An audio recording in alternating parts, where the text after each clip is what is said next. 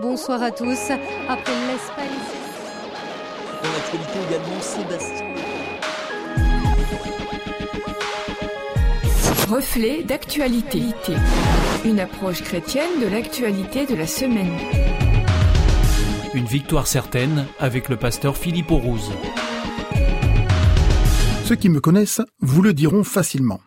Je préfère nettement le rugby au football.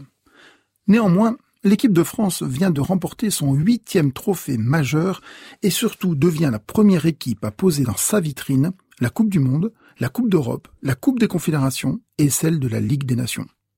On comprend mieux la joie de l'équipe sur le podium du stade San Siro de Milan. Certes, pour les fans, il aurait été préférable de lever la Coupe d'Europe cet été. Mais, en dehors de ce faux pas contre la Suisse, le parcours de l'équipe de France reste remarquable. Remarquable dans le sens à remarquer. Remarquable car il existe des caractéristiques spécifiques qui créent un collectif, une équipe. Certains évoquent l'arbitrage favorable, l'alignement des planètes, la chance de Didier. Pour l'arbitrage, le faible connaisseur que je suis avoue faire confiance aux commentateurs et aux anciens qui acceptent l'analyse impartiale.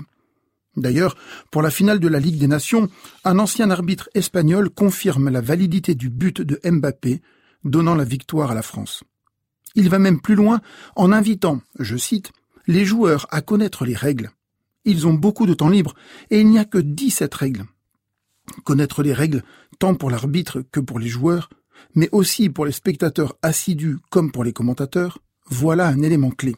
Il en est de même dans nos vies quotidiennes les règles permettent de partager un espace collectif et de s'y mouvoir sans perturber, blesser, voire anéantir l'autre, les autres. Mais revenons à la chance supposée de l'entraîneur Didier Deschamps. La chance ici sous-entend une puissance cachée, orientant à son gré le cours des événements dans un sens favorable. Une sorte de bonne fée qui viendrait donner un coup de main, permettez-moi l'expression, aux joueurs. Les fins de match semblent l'attester. Pourtant, Thierry Henry, célèbre attaquant de la fabuleuse équipe du Mondial 98, exprimait sa perception de la chance de Didier Deschamps de cette manière. Ce n'est pas de la chance qu'il a. Il faut arrêter avec ça. Il a toujours fait les bons choix. Quand il était joueur, il fédérait. Entraîneur, il fait la même chose. Donc, il est bon. Fin de citation. Et c'était pour parler de l'échec à l'Euro 2016. Depuis, il y a eu la Coupe du Monde 2018 et la Ligue des Nations 2021. Fabuleux. Là arrive le remarquable. En effet, Didier ne compte pas sur la chance, sur une bonne fée, ni même sur les faveurs du corps arbitral. Didier fédère. Il anime un collectif. Il sait comment amener son groupe à se dépasser. Derrière, il y a non seulement du travail, mais une abnégation réelle. Il ne s'agit pas de briller en individuel, mais d'engager un collectif vers l'objectif. Cela passe quelquefois par l'échec, la remise en question, des choix difficiles, mais cela reste toujours pour le collectif et l'objectif.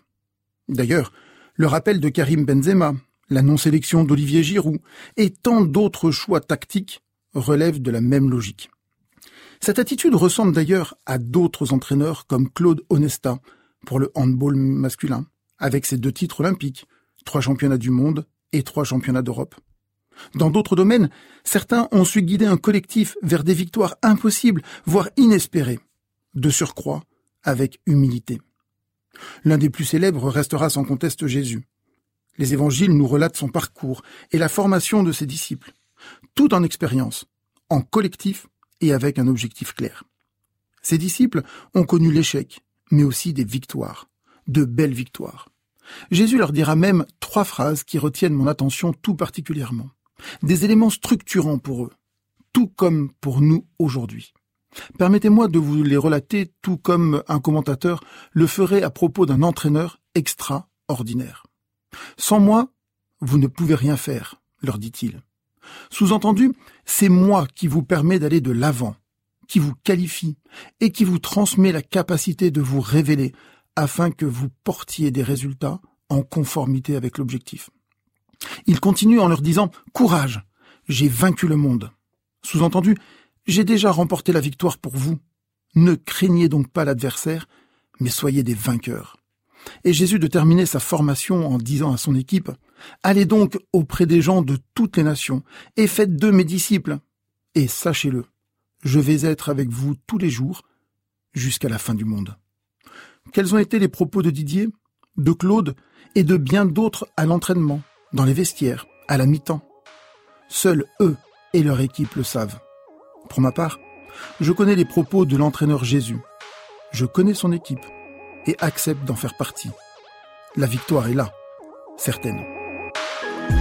C'était Reflet d'actualité, une approche chrétienne de l'actualité de la semaine à retrouver en podcast.